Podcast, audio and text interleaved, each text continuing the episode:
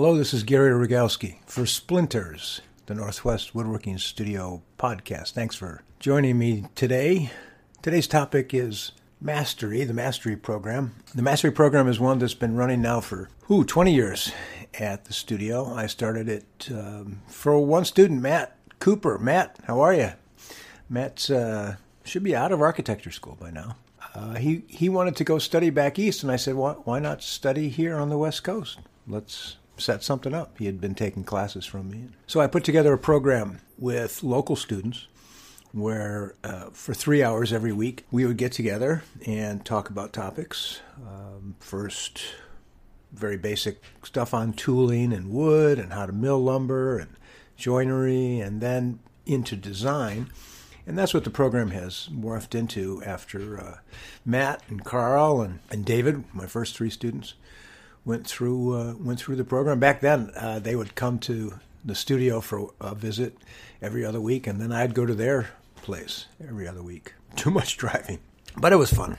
It was fun. Those those early years were fun. Going out to their shops and uh, helping them through a series of design projects.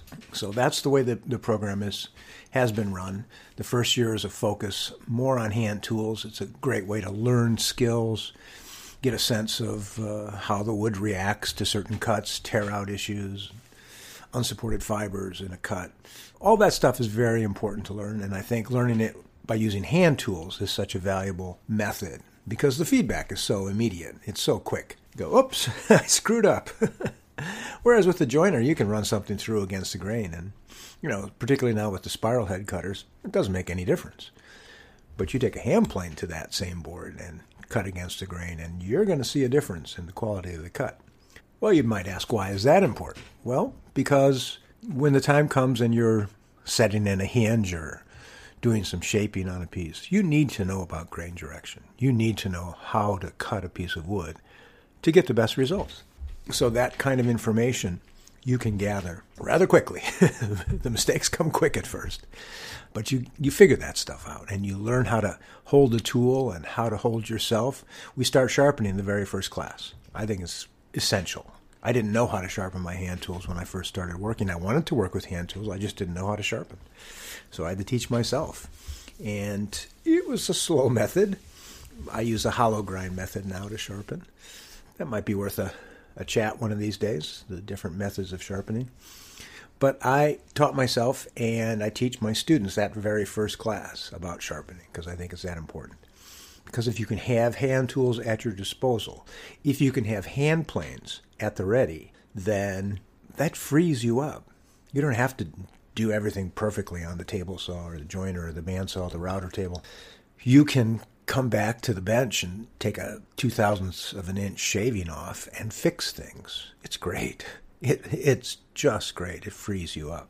And you get to buy or make more tools. It's terrific. So the Mastery Program has run, as I said, for, for 20 years, and we focus on hand tool work. I think our second class, we're, we're talking about milling up lumber, how to choose lumber properly and how to, uh, how to use the machines, how to set up and use the machines. What's wrong with your joiner when you're getting snipe? You know, there are things to understand about the machinery. Safety is a is a huge issue. But then with these technique lectures, I, I intersperse talks about design and philosophy. I think that's important. I think it's important when you're at the bench not just to be a head down knucklehead and not to be thinking about stuff. Your brain's working. We know that. Your brain is working. And trying to focus it so that it works with you towards your end, I think is important. So now at this point, we have three programs that are running. We have a local mastery program, a distance mastery program where people come in three times a year to study with me. Four days in the fall, four days in the winter, three days in the spring. We take the summer off and then do it again.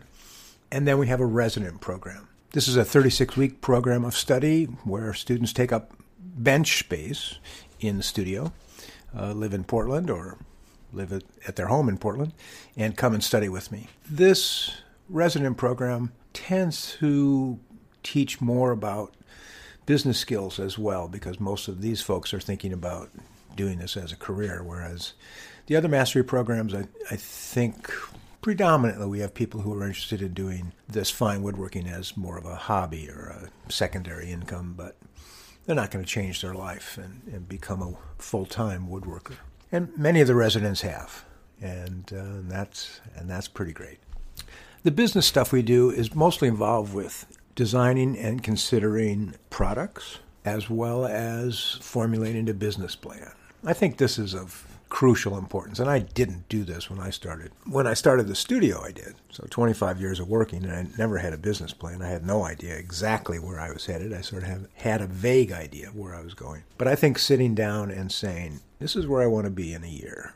This is where I want to be in three years. This is where I want to be in five years is important. Putting those goals in your head informs how you take on jobs, how you do the work, uh, what kind of time you spend fussing with some things, and, and then say, I can't spend that time fussing with this.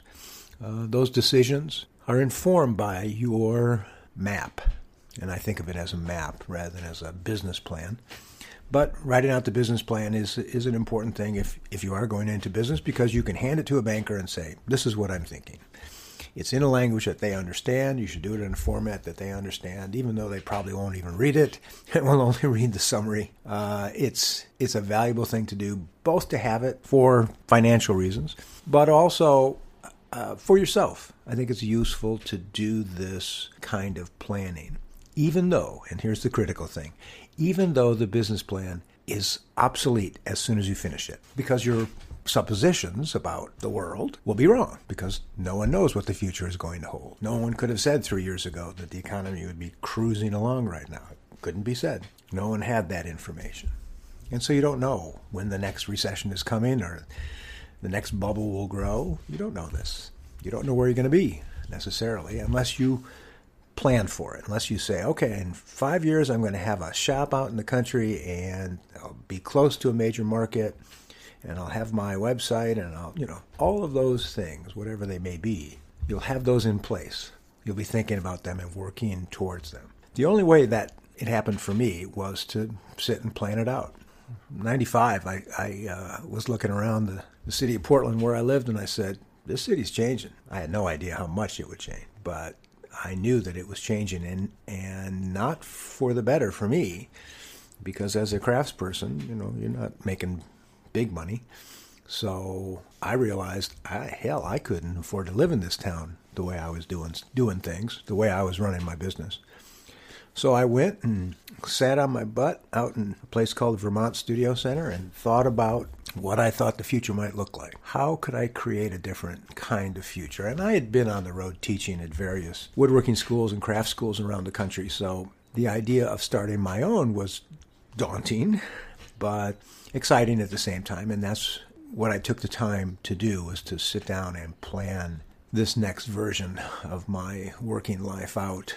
And um, I think that was that was valuable. That was really valuable. It hasn't turned out at all like I thought it might have. It has turned out to be so much more work. In any event, the uh, the choices that I made for myself to start this this school were really great for me because it's allowed me to go to the workbench every day and keep my hands in that, but also pass this information on. And I think that's valuable. Part of the thing about the program, though, that is worth noting, because some people come in thinking they're just going to get high level information about tuning your table saw and design tricks. And, and you know, some of that stuff happens. But I, I think my goal is also to be informing people about the, the value of this work. And the value of this work is not monetary. You hope to make enough money to survive doing it. The way to do that is to kill your overhead. Figure out how to kill your overhead. And that is your biggest nemesis, uh, particularly if you're living in a major city. Because the, the tech world has, has changed income levels, and with that, housing prices, and with that, affordability issues. You know, look at the homeless issue, and you, you can see that. It's pretty apparent. And so, a craftsperson living on the fringes of the economy, as we do, needs to make certain sacrifices, of course, but also decisions and careful decisions about how to stay alive. And, and the cash flow issue is a big one. Um, and so, if you can afford a separate shop space, that's great. buy a building if you can, because real estate is a great buffer against infl- inflation. But if you cannot, then find a place where you can live and work. I think that carries certain elements of isolation. It did for me uh, years ago that were difficult to to uh, live with after five or six years. So it's great to be in a place where you can interact with people. If you're working with other folks, that that solves that issue right there. Uh, if you have shared so- shop space and can share expenses and equipment, that helps. So there's lots of ways of solving that issue, but I think the overhead issue is the, is the biggest killer. And one of the things we talk about with the business plan, as I mentioned earlier, is the idea of creating a product. You need a product. You need something you can, I don't know, rest your laurels on, set your hat on. I'm looking for the for the analogy here. Something you can get out the door, and it may take one week every month. It may take one month every year. It may take, I don't know, depends on what you like doing. But you have to like doing it. When I started, uh, I decided I would, because I had a radial arm saw and a router. So that's what I had and uh, I, I made hand mirrors. And I have, I still have the sander, uh, a, a, wet sander uh, that sprays water on the on the uh, sanding drum, so I can seam the edges, sand the edges of, of the glass that I would buy in big sheets, and have a circle cutter and cut out the glass and seam the edges and make a base. And every year, the way I would stay interested, I would bring out a new model. No one knew. I didn't herald it with great advertising campaigns, but I would bring out a new design and I would make a new template, and, and that would be that year's model for my for my hand mirrors that I would sell at markets and galleries, and it kept me going. Uh, and there are many products like that. I think there. Uh, you just have to sit back and think about what people use and how we respond to wood. And once once you do that, you recognize there's lots of stuff you can make. And I think having that product really helps with the cash flow so that you can do the work that you really love to do. And that work can change. It can also in, inform or dictate how your shop is set up. If you become a product maker, if you, become a, if you become a manufacturer, your shop should be set up just for that purpose so that you're efficient. You may have routers set up and you never change the bit or a table saw with a dado blade on it or whatever. A finishing area that stays sacred as a finishing area and you devote space to it. Those sorts of decisions can occur when you become a manufacturer. So those those things are are part of the curriculum as well. It's thinking about the the issues of being a, a woodworker in a world of fast and quick and cheap and plastic. Uh, it's a statement. Uh, I think it's a positive statement using a renewable resource and creating things of lasting value. I think that has a positive impact on you, the maker, and the people that surround you and know and love you, and the people who buy your work. Uh, I think the the value flows from your hands into the pieces if you've put that effort into it. I could be wrong.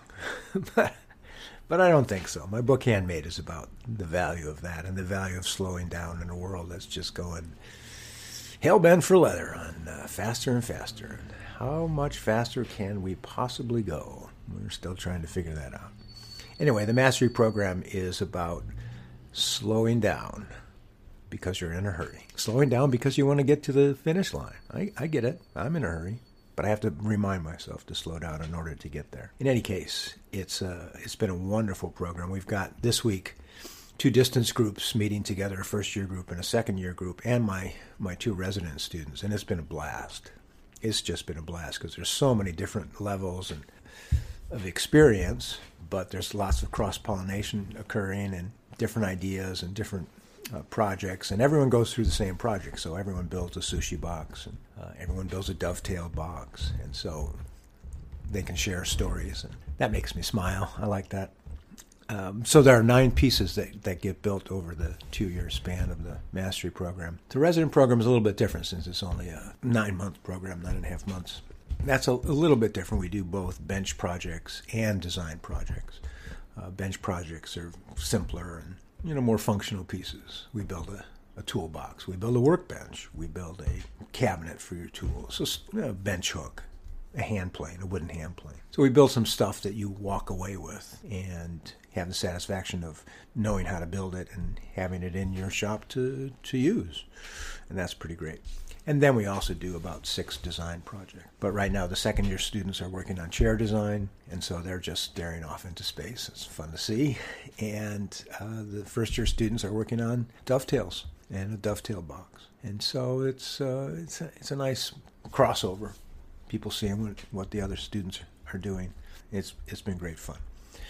So check out uh, our website, northwestwoodworking.com. There's information about the mastery programs there, and if you contact me, I'll send you a prospectus on any of the programs uh, because uh, I think it's good fun and there's a ton of stuff to show you. I do want to point out that our program is is different from other longer programs around the country in that I'm not promoting a particular design style. My interest is in having you find your own style and working towards that trying to figure out what your style is, uh, what your signature is, and helping you learn how to how to do that best. I'm not interested in having you clone my work because I think there are lots of ways of, of solving these these design issues. A chair can be a thousand. There are a thousand varieties of, of chairs, a thousand thousand varieties of chairs. Who am I to say it should be done in this fashion? So that's up to you, and I think that's a that's a really fun part of the, the program too. So thanks very much for listening. This has been Splinters with Gary Rogowski. Please check out the website, northwestwoodworking.com. Drop me a note on uh, coffee, and I'd be happy to answer any questions. Be good to yourselves. Take care. Bye bye.